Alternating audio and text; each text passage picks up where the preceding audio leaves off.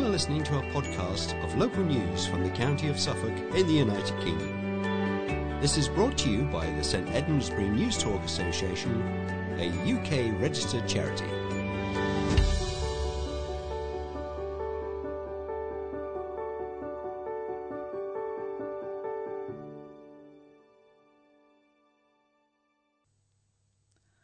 Hello and welcome to the 1968th edition of St Edmundsbury News Talk for the 29th of February 2024. The editor of this edition is Liz Roberts, the producer is Ruth Hill, and your readers are Nick Gain and Jill Gain.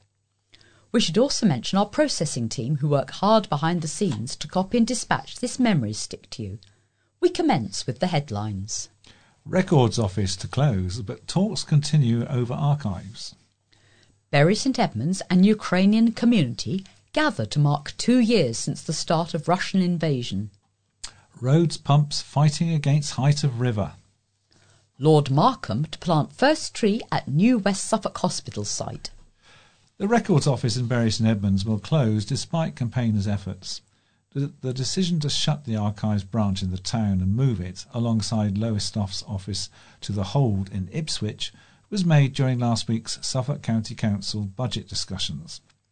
This is despite a campaign led by the Bury Free Press, Bury Society, and Bury St Town Trust to keep the offices from shutting down, which garnered more than 2,500 signatures from residents. Although the decision means all statutory documents such as marriage certificates will be moved to Ipswich, during the meeting, Cabinet Member for Equality and Communities Councillor Philip Faircloth Mutton said a working party would be set up better analyse the future of non-statutory archives. John Popham, trustee of the Bury St Edmunds Town Trust, welcomed the setting up of the working party, but said councillors had missed the mark. He said, there shouldn't be a compromise because all of the documents, important statutory or otherwise, and therefore all the documents, should stay locally. We really respect the needs that the county has, and we're pleased the council has been able to do whatever they needed to provide them, as well as possible, but in this case, they haven't got it right. The Bury St Edmunds Trust has also submitted a formal maladministration claim to the Council's monitoring officer asking for a complete review of the decision.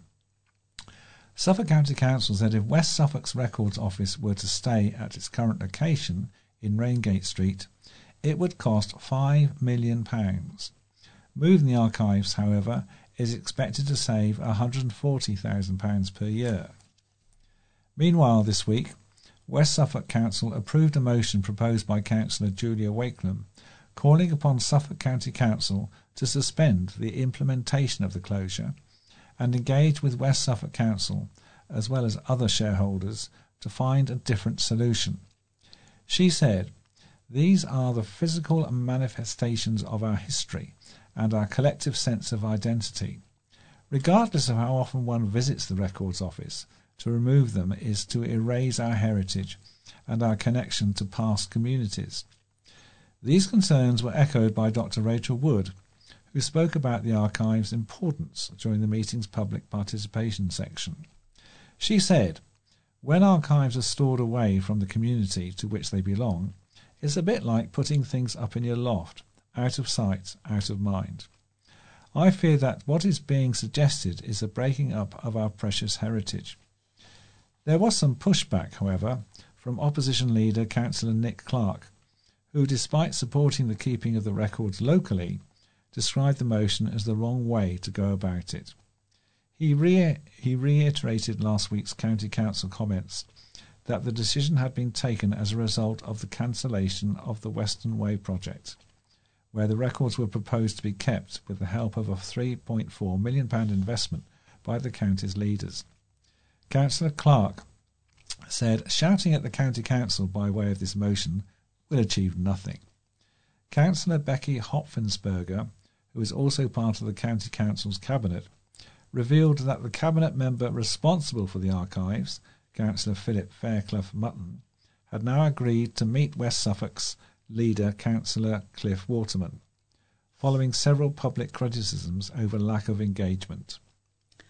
Demonstrators gathered in Bury St Edmunds town centre to mark the second anniversary of the start of Russia's invasion of Ukraine. The invasion started on February the 24th, 2022. More than 70 people, including Ukrainians and the Bury St Edmunds community, gathered on Angel Hill on Saturday to call for an end to the war and reflect on the lives lost since the start of the conflict. Vera Popova, 45, who arrived in Suffolk with her nine year old daughter, Eva, and her mum in April 2022, said it was an emotional and painful day. During the event, everybody remembered the first moments of the war, said Vera. We never imagined it would last two years, and now we don't know when it will finish. We're stressed, and our situation is very unpredictable.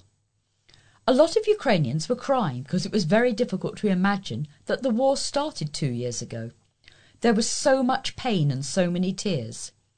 We feel pain because our stunning towns are burning. Nearly 50% of my hometown, Kharkov, was destroyed, including hospitals, residential areas, schools, and nurseries. I can't imagine how many years we'll need to recover from this. When asked where she sees her future, Vera said, we would love to return to our home when it's a safe place again. At first, it seemed like we could return quickly, but now it's absolutely indefinite. Vera said the support from communities from all over the world, including here in Suffolk, is what has helped Ukrainian people to keep going. We're strong, but we have no choice, she said. The whole world supports us, and it helps us to be stronger, resilient, and have hope for the future. British people are extremely generous, very welcoming and supportive. We feel such a warm atmosphere. A leading councillor has addressed the ongoing flooding at a major Bury St Edmunds route after it was submerged again. Councillor Paul West, Suffolk County Council's Cabinet Member for Operational Highways and Flooding, said pumps on the A143 Compiègne Way were fighting against the height of the River Lark following a record rainfall. The key road shut on Sunday and reopened on Monday, but was submerged again on Wednesday on one side. It was the second closure due to flooding this year, with the first lasting nearly four weeks in January, and work was carried out to try to fix the problem. The road has repeatedly flooded in recent years, causing traffic chaos in the town. Councillor West said the county was seeing the heaviest and most persistent rainfall on record, with repeated deluges falling on already saturated ground. River levels are high, meaning the drains cannot move water away quickly, he said. In this particular case, the pumps at Compiègne Way are fighting against the height of the River Lark. In periods of severe weather, such as this, the only course of action can be to close roads for the safety of motorists. However, with the recent work carried out at Compiègne Way, the pumps will spring back into action and clear the standing water as soon as the river levels subside. We have been working tirelessly to clear drains and repair roads following recent bad weather, and will continue to do so to keep our county moving. The Environment Agency said Suffolk's February rainfall up to Monday was 78 millimetres, which was 179% of the month's average. Meanwhile, Adrian Graves, a Great Barton resident, raised concerns over a lack of signage warning drivers of the flooding in Compiègne Way. Sooner or later, if they don't take mitigation action, there will be a serious accident, he said. The Bury Free Press revealed last week that more than a half a million pounds was spent trying to fix the flooding in Compiègne Way in one year alone. Suffolk County Council is due to investigate the cause of the January flood. Once the investigation is complete, the authority said it would have a better idea on a longer term plan for managing flooding. A government minister has planted the first tree at the site of Bury St Edmunds' new hospital, which is set to offer patients some of the best views in the country. The first buffer tree at the Hardwick Manor site was planted on Monday by Lord Markham, CBE, Parliamentary Under Secretary of State at the Department of Health and Social Care. Lord Markham, who is responsible for the new hospital programme, was joined by Bury St Edmunds MP Jo Churchill, South Suffolk MP James Cartlidge, and Gary Norgate, Programme Director for the new West Suffolk Hospital project. Mr. Norgate said he felt emotional at the planting of the buffer trees, which will be used to reduce the visual sound impact of the new hospital. Confirming that a power connection has been secured for the Hardwick Manor site, he said, As much as it can be, everything is on track. We've had a lot of support from lots of different agencies, and the plan is the entire new hospital will be operational in 2030. In the next three years, we will be out of the ground. Mrs. Churchill said, This is a hugely emotional moment. This is what Bury needs for its future. The new hospital needs to serve a growing population in a way fit for the 21st century. She said all patients would have their own room at the new build and would look out onto one of the best natural vistas from a hospital in the country. Mr. Cartlidge said, This is a real brand new hospital from scratch and we are moving forward with the key developmental stuff. He also spoke about the importance of considering the environmental impact of the new hospital, which includes moving fungi from the Hardwick Manor site to his constituency ahead of work starting.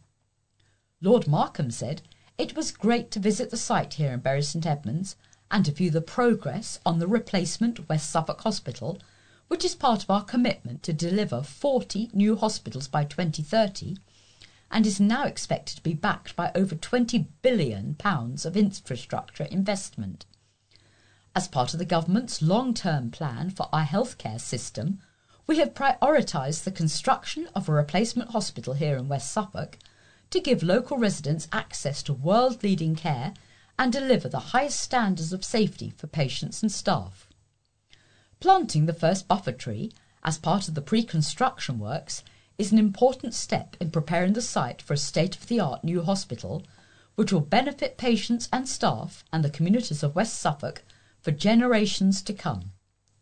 Craig Black, Deputy Chief Executive and Director of Resources at West Suffolk NHS Foundation Trust said, We're delighted to host Lord Markham and our local MPs to demonstrate the significant progress the team have made. We welcome their continued support as our new hospital for our patients and staff gets closer. St Edmunds schools in a trust will permanently extend October half term to two weeks in an effort to reduce staff and student absence. It was announced on Thursday. Following a trial last year, Unity Schools Partnership's second consultation into the change saw 58% of parents in favour and 42% of parents opposed while 89% of staff backed the move. The two week half term will now take place from October 28th to November 8th. Tim Coulson, Chief Executive of Unity Schools Partnership, said, We would like to thank every person who took part in the two consultations and have given us their feedback and comments since we trialled the initial two week half term in October. While a majority of staff and parents were in favour of the two week half term, we acknowledge and take seriously all those comments from individuals not in favour. The second round of consultation received 2,929 responses from parents, with 58% in favour of a two week break and 42% against. There were 1,079 staff responses, with 89% in favour of the change.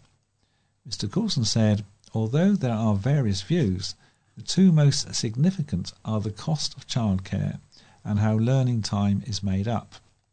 We plan again to organise additional childcare during the second week of this half term break, and individual school head teachers will explain how the learning time will be effectively addressed. Unity Schools Partnership said one of the main reasons behind trialling the extension was to reduce staff and student absence during a time in the school year when the figures were high. The results from the trial found that between the half term break and Christmas, pupil absence due to illness was less in every trust school in 2023 compared with 2022, an overall reduction of 25%. Staff absence reduced by 50%. A mum has spoken of the heartbreaking stories she is hearing from other SEND families since she launched a petition calling for top Suffolk County Council leadership to go. Nikki Graham, 38, is demanding the Chief Executive of Suffolk County Council, Nicola Beach, and Council Leader, Councillor Matthew Hicks, leave their posts in the wake of the damning inspection report into services for children and young people with special educational needs and or disabilities, referred to as SEND, in Suffolk. Bury St Edmunds' parent, Nicky, who has two children with additional needs, said she launched the change.org petition, which has topped 600 signatures, as she doesn't believe the resignation of three senior councillors at Suffolk County Council goes far enough. I don't need any more sorries. I need to see action, and it comes from the top, said the mum of three. The report by Ofsted and the Care Quality Commission found widespread and or systematic failings leading to significant concerns about the experiences and outcomes of children and young people with SEND in Suffolk. Nikki, whose own experience with Suffolk SEND services have been nothing short of appalling, said since she launched the petition, she had had people coming to her with their own heartbreaking stories. She said she had heard from people who were completely lost and who had been told incorrect facts for example, their child doesn't qualify for an education, health, and care plan. She says she has heard of young people who are out of school and out of employment and say they don't have any prospects. She added, Children who have gone through trauma through being in incorrect placements, through not getting the support they need, I have heard it all. Andrew Reid, Cabinet Member for Education and Send at Suffolk County Council, said leadership changes had been made including him being new to post, with Deputy Cabinet Member Debbie Richards also newly appointed. From an officer perspective, two senior leaders responsible for children and young people services, including SEND, have left, and a new executive director of children and young people is being recruited, he added. An RAF veteran who died two years ago has been recognised for his service to testing nuclear weapons in the late 1950s. John Meehan joined the armed force in 1955 and was deployed to Christmas Island in March 1959. None of the men were told where they were going or what they would be doing on deployment, stopping in both San Francisco and Hawaii en route. It likely came as a shock when they realized humanity would be testing one of its most powerful weapons of war on the island, the hydrogen bomb. Mr. Meehan died in 2022, aged 87, and one year after his death, the government introduced a nuclear test medal. Wanting to commemorate their father's efforts, his two surviving daughters, Debbie Meehan and Louise Holloway, applied to receive a medal which arrived last week. Louise said, We applied for the medal because we thought Dad should be remembered for what he did. Dad didn't talk about what happened on Christmas Island in much detail, only the social side of it. He always tried to make the most of his trip away, as it's quite a beautiful place. It's something that until now wasn't recognised although giving medals for nuclear testing had been discussed by government for years before it was implemented. It's astonishing to think that they would stand there without protection while the incredibly powerful bombs went off. Dad said you could see people's skeletons through their skins. Louise said some of those who were involved in the tests developed health issues related to the blast and died young. Mr. Meehan was incredibly private about his time with the RAF, she said. It wasn't until later in life that he revealed he once saved a man from a burning plane during his service. After returning to Britain in 1960, Mr. Meehan uh, married his wife, Anne Marie. He finished his service in 1977 at RAF Honington. Although he was born in Drogheda, Ireland, and his wife in Scotland, the couple made Bury St Edmunds their home until their deaths. They had three children, all daughters, alongside four grandchildren and three great grandchildren. Parents have shared their disappointment after two nature reserves axed their education sessions. Suffolk Wildlife Trust has cut its engagement activities at Redgrave from Fen and Knettishall Heath. The Trust's CEO, Christine Luxton, said the sessions were not financially sustainable and it has looked into new initiatives to reach more people. Mary Sullivan, whose son attended the reserve's education sessions, said, It's a huge loss to this area. Mrs. Sullivan said her youngest son, 13, had attended the reserve's young warden sessions for three years. The sessions have formulated who my son wants to be, she said. She shared that he aspired to be an assistant warden. Christine Luxton said the Wilder Communities Advisor will continue to run school visits at the reserves. Mrs. Sullivan continued that the educational groups had taught her son about more than just nature. They learned to identify things on the reserve, and they'd done craft activities as well. He's learned hedge laying, how to put fences up, coppicing, and lots of different techniques, she said. In a statement on Facebook, both conservation sites announced the Wild Tots, Weekend Wildlife Club, Forest School, Young Wardens, Young Naturalist, and Send woodland play sessions would be coming to an end. Ed King says that he would struggle to attend one of the Trust's alternative sites that provides education sessions. He said, It's such a great thing for the kids to do each week, and if that's gone, that's a real loss. The Trust has directed members to ongoing sessions at its Lackford Lakes site near Bury St Edmunds, but Mr King said, we won't go to Lackford Lakes. It's too busy for us, and it's that much further. Miss Luxton, speaking on the Trust's decision, said, The numbers of people who were joining in the activities were just so small. We are still absolutely trying to ensure we are working with children and young people, but trying to find a way to do it that is financially sustainable for us. She added that the Trust would continue to run school visits at the sites but more work would be completed in community settings, such as school environments. We're training teachers, so nature does not just become a day out, it becomes something that the children can enjoy all the time and is accessible to them regardless of whether they have a parent who is going to take them out, Ms. Luxton said. A driver has hit out at the state of the roads after he came across several vehicles broken down near potholes in one evening. Piers Fuller says some 15 vehicles were strewn within 100 yards of an extremely large pothole along the A143 at Horringer, near Bury St Edmunds, on Monday of last week. Horringer resident Mr. Fuller said the pothole or potholes in question, located on the A143, Poulter's Lane, besides Lady Catharina's Wood, had been repaired just two weeks earlier but had broken up again. He said on his return from work at about six o'clock there were a number of vehicles broken down after he believes they struck the potholes, causing tyre and wheel damage. The police and recovery services were in attendance. Mr. Fuller, who works at a GP surgery in Haverhill, said it was absolute chaos, really. They must have hit the pothole and then pulled off into the verge, and then the cars just got stuck because the verges are wet. I just felt so sorry for these people. It's like a sticking plaster situation. They, Suffolk Highways, are doing these temporary repairs that last like, what, two minutes?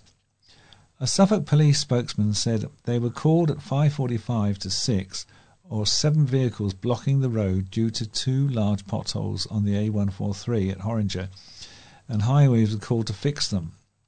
Mr. Fuller, who was a parish councillor in Horringer for about 12 years, said of this latest fiasco on the roads Once again, road users have been let down by poor highway maintenance.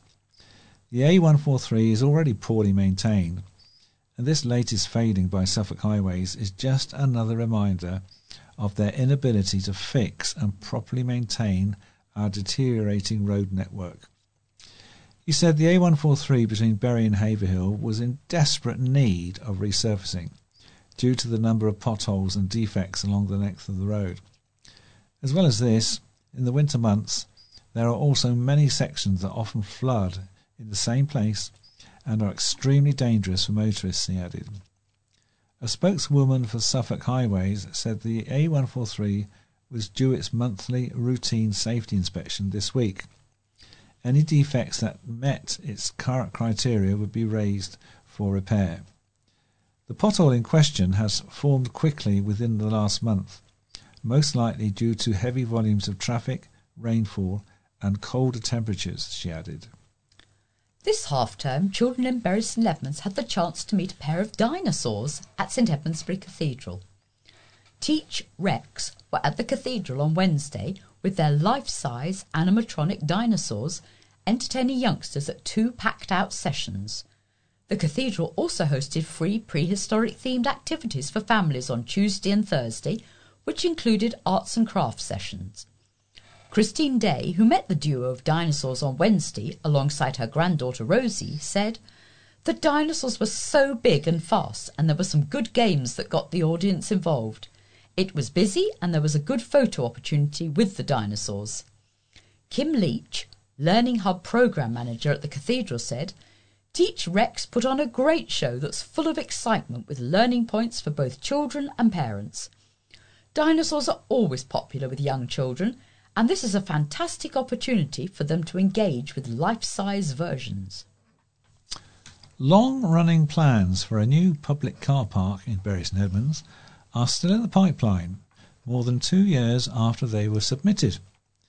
M&D Developments, which bought the site in October 2019, has asked West Suffolk Council for permission to change the use of the St Benedict's Lower School site, formerly St Louis Middle, in St Andrews Street South to a public car park with 269 spaces and a new access and exit from Parkway. The original plans were submitted in November 2021. They have since undergone several revisions, with the latest documents submitted last month. Despite the most recent changes, a number of objections remain. Bury Town Council recommends refusal on the grounds of lack of clarity over lighting, footpaths, and security. Suffolk Highways also recommends refusal on the grounds of highway safety.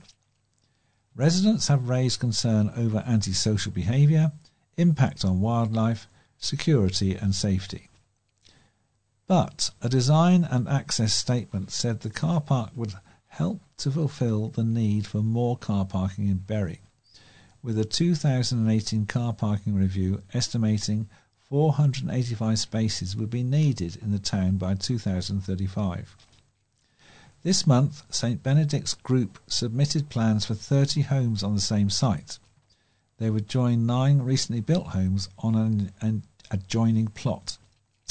In response to the 30 homes plan, District Councillor Julia Wakelam said, I am delighted housing is proposed for this site rather than the formerly proposed car parking. However, I strongly object to the applicant's proposal to provide only four affordable homes instead of the nine our current policy requires. A tractor visit was the talk of the day at a rural primary school. Excited children from Bacton Primary School enjoyed seeing the tractor close up, learning about what it is used for, and sitting in the cab. Westhorpe farmer Patrick Barker took his trusty green machine to the school on February the 14th as part of Suffolk Agricultural Association's Tractors in Schools programme. Mr. Barker said, with a rural school like Bacton, it's great for the children to be able to learn about farming and how the machinery is used, as well as how their food is produced. It was lovely visiting the school and seeing the pupils' faces light up when they got in the cab. Head of school Sarah King thanked him for the visit and added, The children had an amazing time and were really inspired. A rare toy replica of the first Automobile World Championship winning car has sold at a Suffolk auction for thousands of pounds. The CIJ of France Alfa Romeo P2 racing car Child's Toy was one of the lots making up Toys and Models auction at Lacy Scott Knight in Bury St Edmunds on Friday. The toy is a replica of the Alfa Romeo P2 that won the inaugural Autom- Automobile World Championship in 1925. The replica sold is 100% original, with no signs of restoration, and complete with hand operated steering and brake lever. The tinplate body is finished in purple with the original racing number 2 and 4 leaf clover motifs on the side of the bonnet and Alfa Romeo insignia on the front. It was estimated to be worth between nine and ten thousand pounds and sold for nine thousand pounds. The Alfa Romeo P2 car was designed by Vittorio Jano for the Grand Prix World Championship in 1925. Alfa Romeo won the first World Championship after wins by Antonio Ascari in the European Grand Prix at Spa and at the Italian Grand Prix at Monza. And now for some letters. Diana Boys writes from Great Barton I'm writing in support of Linda Chalice, letters February the 9th, regarding the self service tills in Bury St Edmunds Boots. I was on the ground floor with a basket of four items. I made my way to the back of the store and was shocked to find the tills had been replaced by self service machines. I asked if I could have some help and was told that staff on the perfume counter may be able to do so. They did help, but were not pleased, and I had to ask for a bag. I'm in my eighties and found this experience very unhelpful. I shall not be shopping at Boots again. I have lived in Bury for forty years and feel the town has deteriorated, especially for the elderly and people with disabilities such as poor vision. Till service offers one of the few opportunities for personal interactions. I would be interested in a response from Boots. Extended break seems unfair, writes Anthony Graham. I sympathise with working parents who have young children at a school run by Unity Schools Partnership and who now face having to find extra childcare for the extended October half term break. I don't suppose the parents of secondary age children care one way or the other. Their youngsters can largely look after themselves. And staff were, of course, going to vote for an extra week off. Yes, I know teachers work during the holidays, but marking preparation is not quite the same as child facing lessons, is it? I think perhaps the consultation should have been confined to the parents of primary age children, as they are the people who are most affected. I know from experience how difficult it can be to juggle childcare and work and the costs involved. For several years, my wife and I were only able to share one or two weeks' holiday together with our children. The rest of the time, we split our leave to cover school holidays. An extra week would have been a nightmare. Simon Harding from Bury St Edmunds writes Councillor Everett's political point scoring epistle while sheltering under the umbrella over the Records Office scandal was unfortunate. Letters, February the 9th. The installation of a stair lift, costing approximately £5,000, would solve the issues at Raingate Street. Stair lifts are often used in offices. Yes, we would not end up with a state of the art gold plated facility which those with bottomless pockets crave for, but surely we must cut our coat according to our cloth. Remember, our record office worked very satisfactorily before, with, I believe, no record of damage to the items in their care. Jobs would be saved. The excellent first floor map reading room would be available to all, and also demands of the 2010 Equalities Act would be satisfied. Accordingly, I have invited Councillors Everett and Faircloth Mutton, together with the head officer for archives, Judith Berry, to meet me on my mobility scooter at the rear entrance of the Raingate Street Records Office. Seeing is believing. I hope to be able to report to readers the views of our councillors and Suffolk Archives officer. Barry Peters, the editor of the Bury Free Press, writes It's been a rough few weeks for the west of the county. OK, in the scheme of things and the bigger picture, these issues are irritations more than earth shattering tragedies. But for the people who pay for the services, who work and save to pay their council tax, there's cause for complaint. For the bulk of January, residents in Bury St Edmunds dealt with gridlock, while Compiègne Way, a key road, was flooded and county council promises of work being done some months ago crashed and burned somewhat spectacularly. That remedial work has seemingly failed once again. A drop more rain at the weekend and the shutters came down yet again on that vital road near the sugar beet factory. Fail number one. Moving on to potholes. We've got the story today of damage caused creators on the Haverhill Road near Horringer and another in the centre of Edmunds, which is seemingly one hole which will continue to catch out unwary drivers. Fail too. Then our historic archives. Hundreds campaigned for them to remain local to the towns they celebrate. But the cost of keeping history is easily accessible for all seems too steep for our county friends to meet. Fail 3. So I'll be as delighted as the next person to be asked to stump up an extra £75 to the County Council in council tax next year. Just make sure some of that is spent on the west of the county. Barry Peters. David E. Barker from Westhorpe says, I enjoyed reading the recent report of the tractor visiting Bacton Primary School and well done to the Suffolk Agricultural Association for the initiative. In total, Suffolk farmers made visits to 71 schools in the county, and I have no doubt all the children would have been excited. There is a great fascination that children have with tractors. Many years ago, the National Farmers Union hosted a farm open day with tractor and trailer rides around the farm. One farmer brought his lorry only to find the children refused to tour the farm on it. When I read recently that 1,100 farmers brought their tractors to demonstrate on the streets of Paris, the children of the French capital must have loved every moment. John Dell from Shotley writes It appears that Sir Lindsay Hoyle's belief that parliamentarians could come together to debate and develop a joint approach to a foreign policy issue which impacts on few of us directly was misplaced. Instead, we were treated to disgraceful scenes in Parliament, not dissimilar to the tantrums of children misbehaving in supermarket sweet aisles. Given that Westminster sees itself as the mother of parliaments, perhaps MPs are her children with behaviour issues. Winston Churchill can always be relied upon for an appropriate quotation, and one springs to mind. Democracy is the worst form of government except for all the others. Now, Chatterbox, a weekly sideways look at what's got you taking to the keyboard on social media this week. News of more flooding in Compiègne Way has angered readers after more than £500,000 was spent trying to fix the problem in one year alone.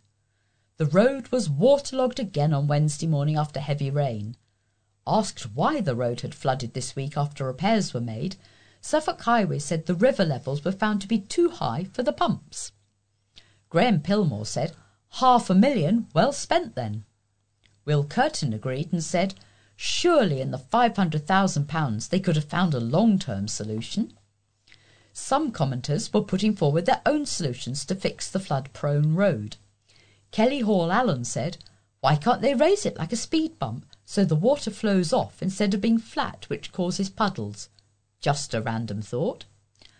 Finally, Phil Robson added, At this rate, they'd be better off installing a ferry service. Tim Roberts, who is the Eastern Regional Secretary of Unison, writes Adult social care is in a desperate state. It's failing to provide the quality of support millions depend upon to, to lead fulfilling lives. Thousands of people in care homes and those living independently aren't being given the help to which they're entitled. Levels of care vary widely from town to town and even from street to street. That's because the government has broken its promise to invest in social care and doesn't value the workers who deliver it. Care staff are highly skilled and dedicated, but woefully undervalued. Right now, with 152,000 vacancies across England, care workers cannot do their jobs properly, leaving countless families struggling. The best solution is a national care service that drives up standards and pays staff decent wages. It would assist families trying to navigate the current system. Anyone who has attempted to secure care knows doing so is confusing, complicated, and stressful. A national care service would also relieve the overwhelming pressures on hospitals across the area by freeing up beds.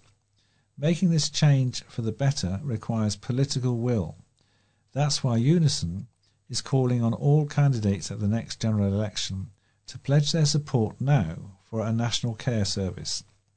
The more backing there is for this much needed reform, the greater the chance of transforming the lives of people in the region by giving them the care they deserve.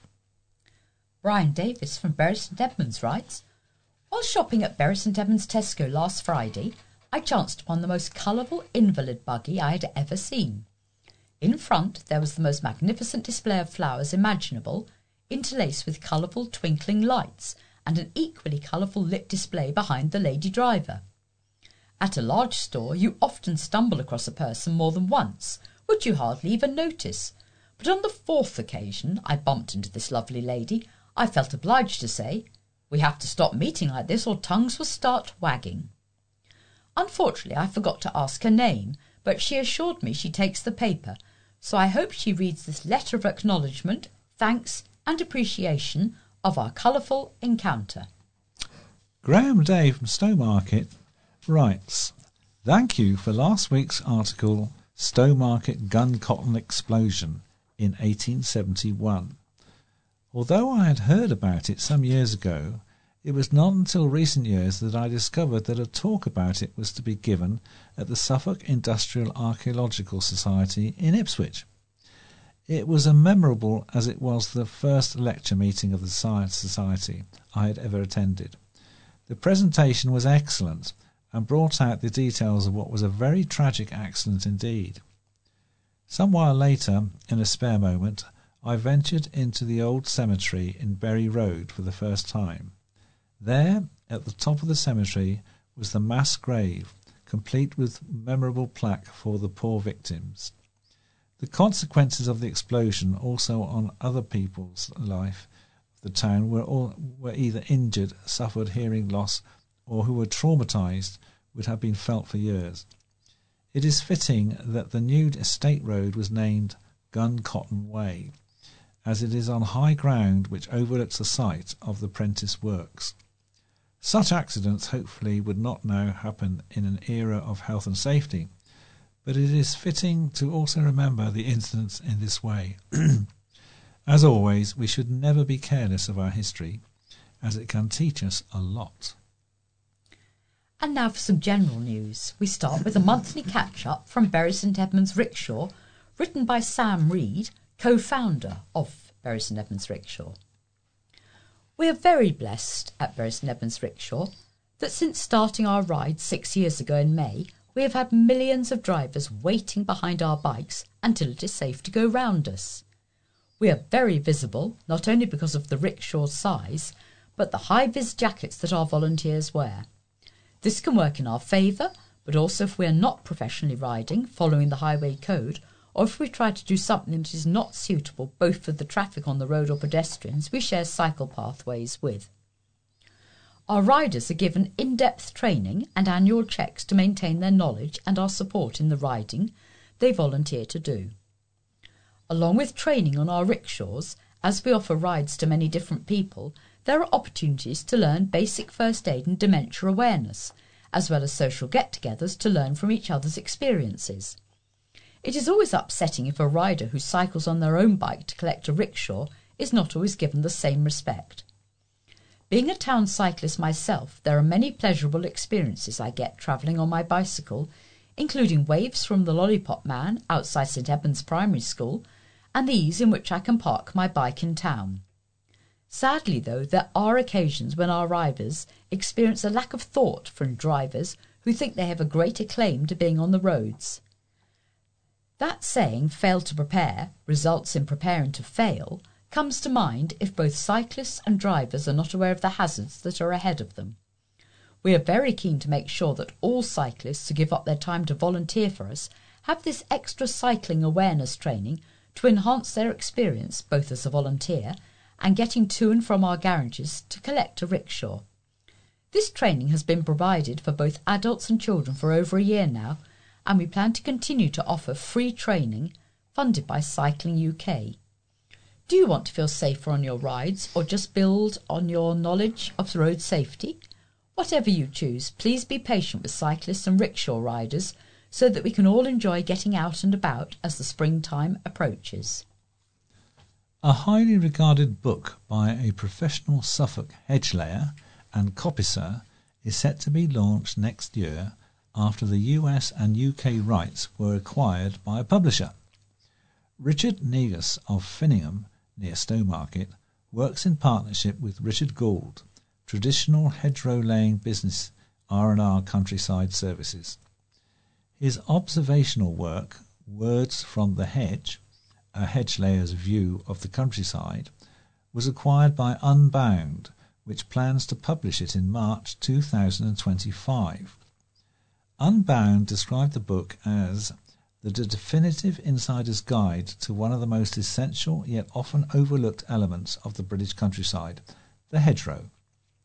It is a passionate evocation of the history, beauty, and importance of our hedgerows by a craftsman with over 20 years' experience, it said.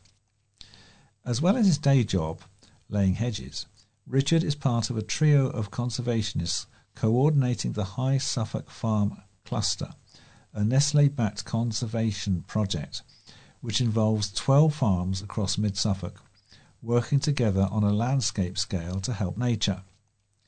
He has written features for various magazines, included Suffolk Count magazine, but said this was his first foray into writing a book. This is hugely exciting for me personally, and the opportunity to work with a publisher as influential as influential as Unbound is a huge boon not only for my writing, but more importantly for the many conservation minded Suffolk farmers who have for far too long gone unheralded in a wider audience, he said. He wrote it because he felt our much loved yet misunderstood hedgerows needed a practical champion. The English hedgerow is the epitome of man made nature. You cannot rewild a hedge, he explained. These barriers of thorn, scrub, and briar were planted, then laid, trimmed, cut, or coppiced by man for agricultural purposes, but they also provide a remarkable source of food, habitat, and safety for wildlife. The book is written from my own first hand experience as a professional hedge layer. It has mud under its nails and thorns wedged painfully in its palm. The premise is that farmland hedgerows, which are man made, are too often taken for granted. The book explains how they are much more than decoration or boundary markers and are the countryside's arteries, sustaining a diversity of plant and animal species. Richard describes the wildlife robins, linnets, wrens, turtle doves, hedgehogs, shrews, voles, deer, foxes, beetles, aphids, mites, and the part they play in the inner life of the hedge. He also offers an insight into a lively band of fellow countrymen and women involved in modern farming and land ownership, as well as making a case for retraining ancient and rural skills and knowledge. Karen Cannard is our recycling champion, and she writes Have you seen the exciting news? What news, you might ask? Now, where do I even start? It's been a bit of a very interesting month in the world of recycling. For those of a certain generation who remember the days of doorstep pop deliveries and receiving change for returning the previous week's glass bottles, you might share my excitement about a modern reincarnation that's hit West Suffolk this month. It's in the form of an appliance called Trover, technically known as a reverse vending machine. It's similar in size to a drinks vending machine, but the key difference is rather than selling you products, it is a system for you to return your empty beverage cans and plastic bottles in exchange for points.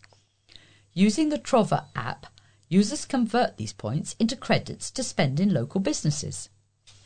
The Trover reverse vending systems have been introduced by West Suffolk Council as part of a trial in conjunction with Love Newmarket, the Guineas Shopping Centre Abbeycroft Leisure, Our Bury St Edmunds, and the Eastern Education Group. The first machines have been rolled out at three key locations Guineas Shopping Centre, Newmarket Leisure Centre, and West Suffolk College, with another installation in Bury St Edmunds to be announced once a fourth location has been identified. If successful, it is possible that more will be trialled across West Suffolk.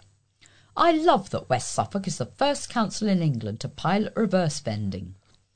This is ahead of the government's National Deposit Return Scheme, which will be introduced next year across England, Wales, and Northern Ireland. Scotland was supposed to go live with its own scheme last year, but has been delayed to align with plans for the rest of the UK. So, a big happy dance for Bury St Edmunds and Newmarket as national pioneers. After nearly three years at Suffolk Rural College in Otley, near Ipswich, an organisation that offers a pool and swimming classes for dogs is gearing up to move to a new home.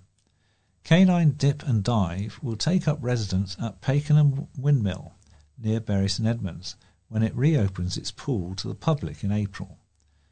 Andrew Brownlee, the senior splash maker at Canine Dip and Dive, who runs the firm with his wife Jo, said they were very excited to work at such a beautiful landmark. He said, We're now entering our eighth year in business. We've had access to fantastic facilities in Otley for the past few years, but the college needed the space for a future project. They offered us another site, but there was no power. Thankfully, our customers have been fantastic with suggestions on where we could move to. Pakenham Windmill got in touch and it was a marriage made in heaven. We're excited. Every year has been our best year, and at a time where people have less money, we wanted to spread some joy. Canine Dip and Dive specializes in classes for dogs that, that are afraid of water, but also offer other activities such as pool parties, exercise sessions for elderly dogs, and puppies, as well as diving sessions. Andrew who had a landscaping firm before starting Canine Dip and Dive, was involved in TV work on the side. He said the business got its start after he found himself working on Superstar Dogs, hosted by John Barrowman. This led to him hosting dog diving sessions at events, from Land's End to John O'Groats. After a while, he started Canine Dip and Dive, based in Suffolk, which was supposed to only operate on weekends. It became so popular, the couple opened six days a week and Andrew closed his landscaping company. Andrew said, We run classes from April to October, as it can get too cold for smaller dogs during the winter. All of what we offer is enjoyed by both owners and dogs. I love my job, although it doesn't feel like one. I don't come into work every day, I come to play with dogs. A 90 year old woman who has been working in the same job for almost seven decades said it gives her a sense of achievement. Joan Nary started working at Nary's Garden Centre in Stowmarket, Suffolk, after she married her husband in 1955. Her role has mainly been looking after the company accounts as well as working on the tills. Mrs. Nary said she enjoys working alongside her family every day and that all of my dreams have come true. The family run garden centre on Spikes Lane, near Tothill, was founded in 1955 by Mrs. Nary's father in law. I do the accounts. I do not do as many as I did before, she said.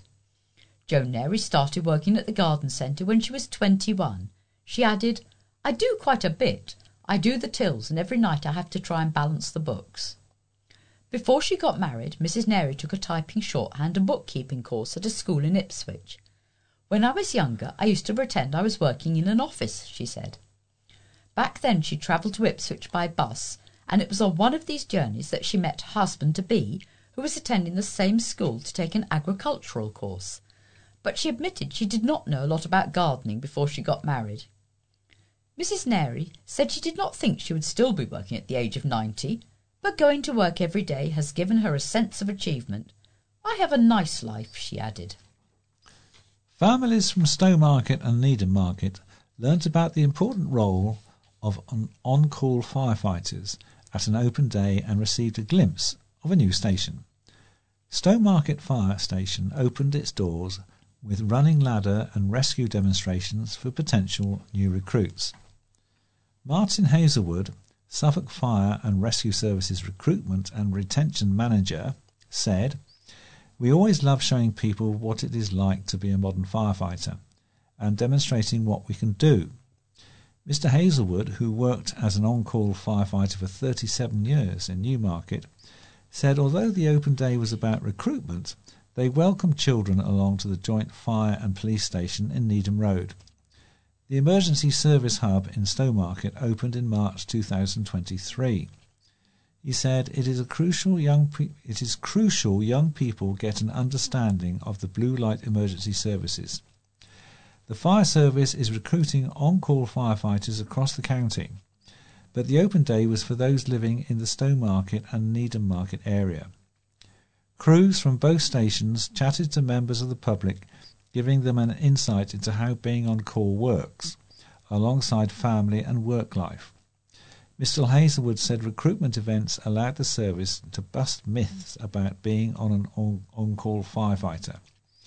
He said, We are starting to see more female interested in the service, and there are female firefighters at both Stowmarket and Needham. You can become an on call firefighter from the age of 18. It is a paid role which can be done alongside full or part time employment. When their buzzers sound, on call firefighters have a set time period to get to their assigned station, which is why it is crucial they live locally. One of Suffolk's most prominent chefs has been interviewed by a prestigious national food guide, helping to cement the county's reputation as one of the best in the UK. James Carn, head chef at Lark in Bury St Edmunds, was named the Good Food Guide's Chef to Watch at a lavish ceremony held in London at the end of January.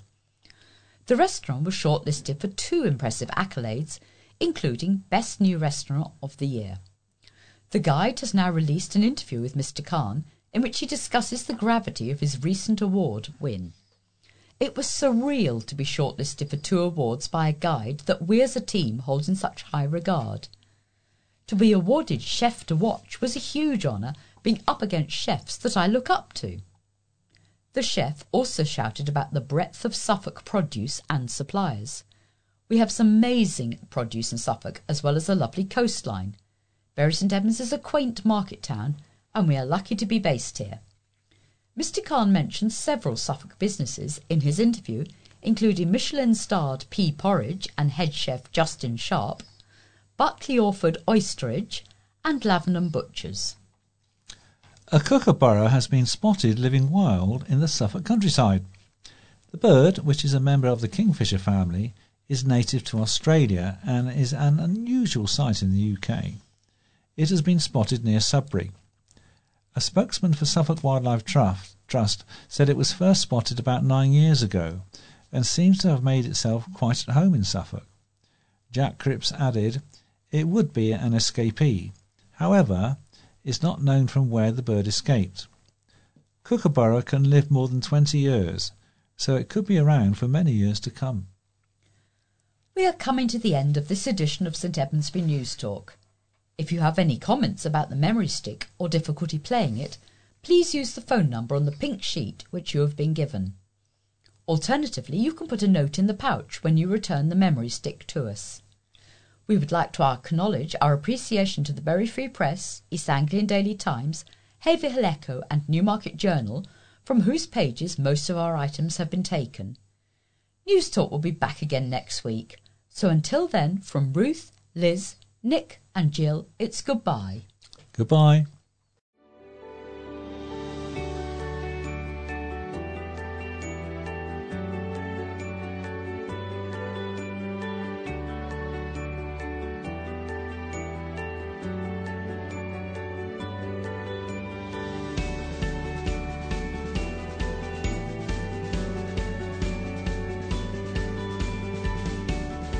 You have been listening to a podcast brought to you by the St Edmundsbury News Talk Association.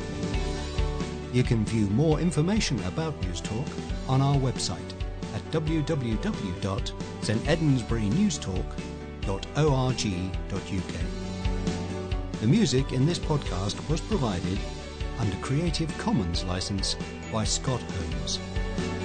This podcast was created entirely by volunteers in our Bury St Edmunds studio.